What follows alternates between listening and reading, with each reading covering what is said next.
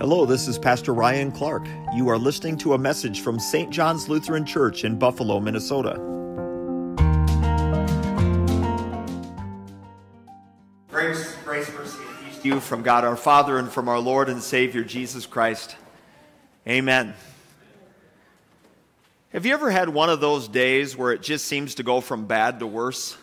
It seems like you're on a downward trajectory and it, it just from it may be circumstances that you're going through, it may be kind of an emotional thing, but it just seems like it's not going to get any better.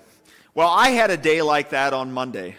It was a horrible day. I woke up, and I, I don't know if I woke up on the wrong side of the bed or if it was just a number of things that my family and our church family are going through, but it just seemed really, really heavy. My wife came up to me and she said, is everything okay? Are you all right? And I said, I don't know. I just, I'm not feeling well. Just really, really struggling that morning. But I'm happy to tell you that in an instant, my whole day changed. What happened? Well, I got a telephone call. It was one of those FaceTime calls, and this is what I saw my granddaughter. And as soon as I saw my granddaughter, all of my day just changed immediately. Pretty soon, you can't really see my face, but I had this big grin on my face, and the whole rest of my day was totally different. I guess you could say that when my daughter and my granddaughter stepped into my living room through that little phone of mine, everything changed. I was thinking about that this week because as I look at the epistle lesson for today, when God steps in, everything changes. Everything changes. I was so excited because usually it takes like Wednesday, Thursday, Friday for me to start realizing what God wants to say to you, his people. But this past week on Monday, he basically laid it all out for me. Even the title of this message, When God Steps In. So I really believe that this is an important message for all of us here at St. John's. So we're going to be going through 2 Peter chapter 3, our epistle lesson here today. And Second Peter takes place at the end of Peter's life. He knows that he's about ready to die and go home to his eternal inheritance with the Lord in heaven. But there are some very important things that he wants to make sure we understand before he goes. And in chapter 3, he says this Above all, you must understand that in the last days, so what we're going to be talking about is the last days which I think most of us believe that we are in. In the last days, scoffers will come, scoffing and following their own evil desires. They will say, Where is this coming he promised? Ever since our ancestors died, everything goes on as it has since the beginning of creation. So, like Paul was saying just a little bit ago, it is promised in the Bible that Jesus not only came 2,000 years ago, but he's coming again. We read this in Acts chapter 1, where the angel says, Men of Galilee, why do you stand here looking into the sky? The same Jesus who's been taken from you into heaven will come back in the same way you have seen him go into heaven. That's a promise. He is coming back very soon. Now, as we're reading in 2 Peter chapter 3, it says that in the last days, people are going to be scoffing and saying, That's never going to happen. That's never going to happen. Because it's been a long time since he came the first time, and we don't even really believe that he came the first time. But everything's just been going on the same day after day, year after year. It's never going to change people are going to be coming more and more in the years to come with that message Nothing is going to change. It's just going to remain the way it is forever and ever and ever. Well, Peter says this in verse 5 But they deliberately forget that long ago, by God's word, the heavens came into being and the earth was formed out of the water and by water. What is Peter saying here? He's saying there are times, and have been throughout history, that God steps in, and when he does, everything changes. The first time that he stepped into history and everything changed was at the very beginning, at creation. It says in Genesis 1 Then God said, Let there be light, and there was light. Think about it. It's mind boggling, but God has always been here. Always. There wasn't a time in history that God wasn't. And so there were, there were millennia upon millennia upon millennia where God was there and there wasn't anything with him. There wasn't any creation. But then, according to the Bible, just a few thousand years ago, everything changed when God stepped in. And how did he do it? By the power of his words. He spoke, and everything came to be.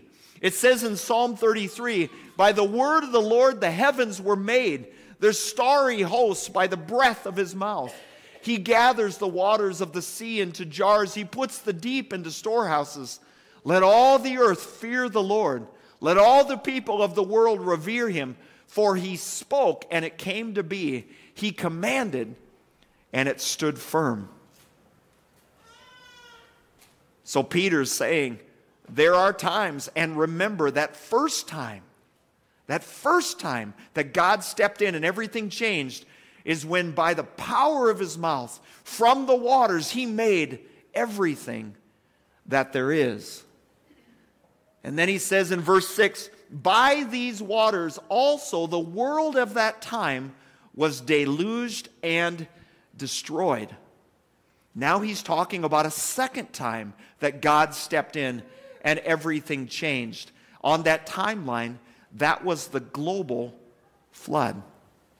In Genesis chapter 6, it says, The Lord saw how great the wickedness of the human race had become on the earth, and that every inclination of the thoughts of the human heart was only evil all the time. The Lord regretted that he had made human beings on the earth, and his heart was deeply troubled.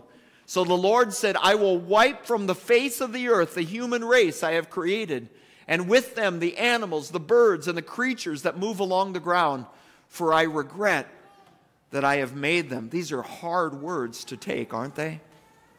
And so what happened? God sent Noah and his family to build a really, really big boat called the ark and it says, For 40 days the flood kept coming on the earth. And as the waters increased, they lifted the ark high above the earth. Every living thing that moved on the land perished birds, livestock, wild animals, all the creatures that swarm over the earth, and all mankind. Now, the Bible tells us that it took Noah and his family a long time to make this boat over a hundred years. So think about it. As people are going past Noah's place and they're seeing this boat continuing to be built, I'm sure in that day there were a whole lot of scoffers too. I'm sure they were saying, What are you doing? You're wasting your life working on this big boat. Nothing's going to change. Things are just going to go on the way that they always have. But when the rain started, they realized that when God steps in, everything changes.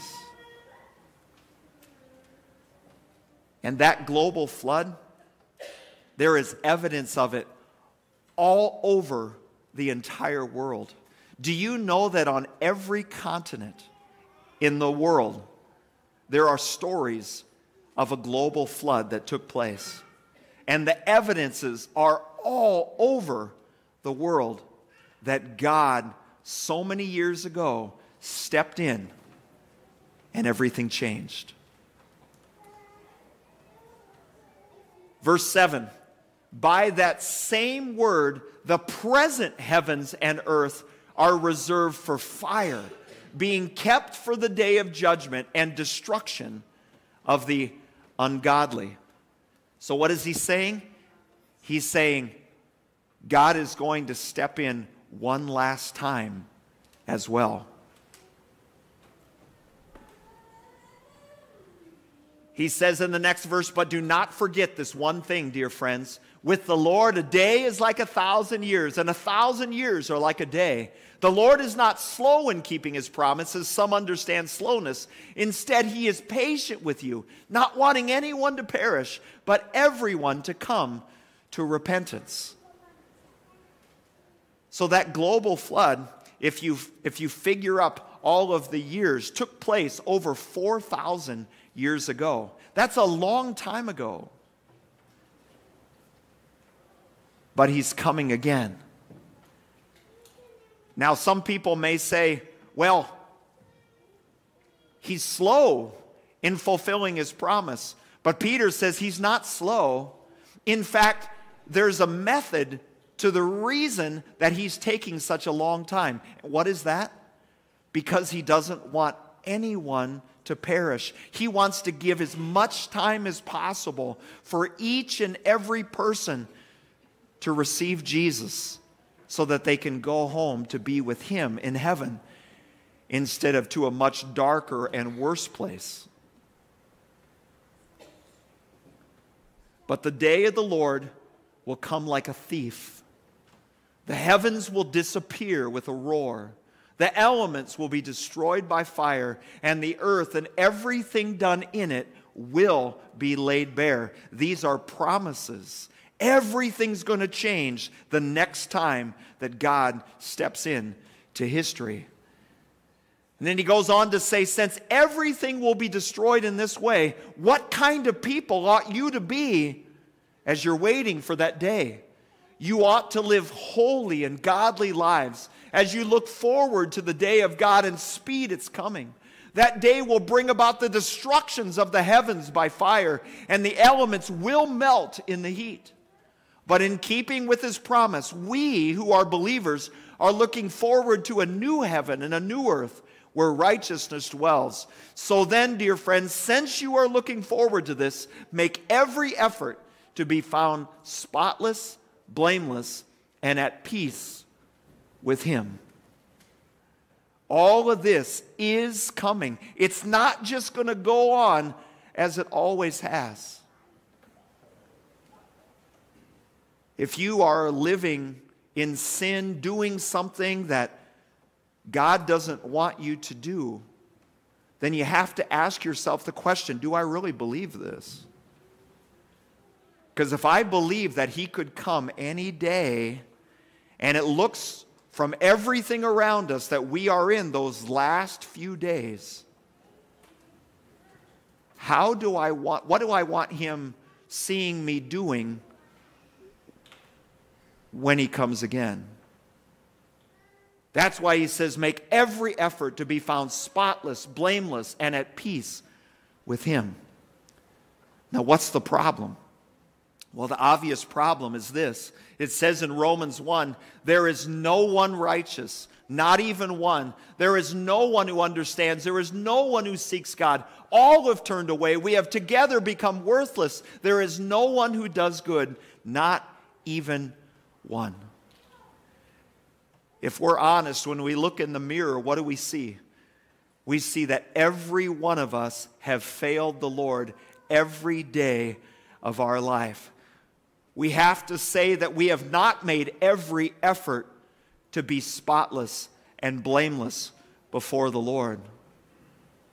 And He's coming again very soon. Where does that leave us? Well, thank God. The Bible talks about one other very important time that God stepped into history and everything changed.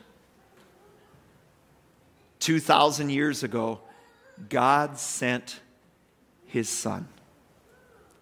It says in Galatians chapter 4 But when the set time had fully come, when God, that perfect time that God had intended to send his son, had come, God sent his son, born of a woman, born under the law, to redeem those under the law, that we might receive adoption to sonship. Now, this was something that evidently not everybody in heaven and in hell understood. In fact, it says in Matthew chapter 8 when Jesus arrived at the other side in the region of the Gadarenes, two demon possessed men coming from the tombs met him. They were so violent that no one could pass that way. What do you want with us, Son of God? They shouted. Have you come here to torture us? Here's the important words before the appointed time? In other words, we know from your word, Jesus, that you're coming at the end of time. You're going to step into history and everything is going to be done. And the only ones that are going to be saved on that day are the ones that are holy and righteous and perfect. Why have you come in the middle of time. This is unexpected. Well, why did he come? Jesus came to live a perfect life in our place because he knew you and I couldn't do it. And then on top of that, he came to die in our place, to take the punishment that you and I deserve, so that there would be no more punishment left for us. So that on that day, when He does come again for the very last time to change everything once and for all, we who believe would be okay. You see, at just the right time, when we were still powerless, Christ died for the ungodly. But God demonstrates his own love for us in this while we were still sinners, Christ died for us. And not only did he die on that cross, but then he rose again and ascended up into heaven. And once he was in heaven, seated at the right hand of the Father, then he became, as John the Baptist says in our gospel lesson for today, the baptizer in the Holy Spirit, the one who now sends his Holy Spirit down into all of us who are baptized believers. And by that Holy Spirit, he has an intimate connection with you and with me. So, as we look at God's Bible timeline, we remember these words from 2 Corinthians 6 in the time of my favor, I heard you. And in the day of salvation, I helped you. I tell you, now is the time of God's favor. Now is the day of salvation. Because Jesus unexpectedly to all heaven and hell came in the middle of time, now between that day when he came and the day when he's coming again, you and I are living in the time of God's favor. Because Jesus has paid for our sins and he has washed us clean, now the Holy Spirit can come and help us in our lives. In other words, when we call out to him, he can come over and over and over and over into our lives. And remember, whenever God steps in, everything changes. Miracles happen. This is why we have a monthly healing service, because we really do believe that Jesus stepped into history on that first Christmas and washed us clean of all of our sins through his life, death, and resurrection. So now we're living in his favor. And when we call out to him, he can come and help us in whatever we're going through. Thank you, Jesus, that you came in the middle of history so that when you come at the end, everything's going to be okay. One last thing as we put a bow on our sermon here today, it's this. Back to those words from 2 Peter 3 But do not forget this one thing, dear friends. With the Lord, a day is like a thousand years, and a thousand years are like a day. As I mentioned before, if you add up all the years in the Bible, it looks like creation happened sometime around 4000 BC. The global flood took place in about 2300 BC. Jesus came around 0 AD and died around 30 AD. And it says in Hosea 6 after two days, he will revive us. On the third day, he will restore us so that we may live in his presence.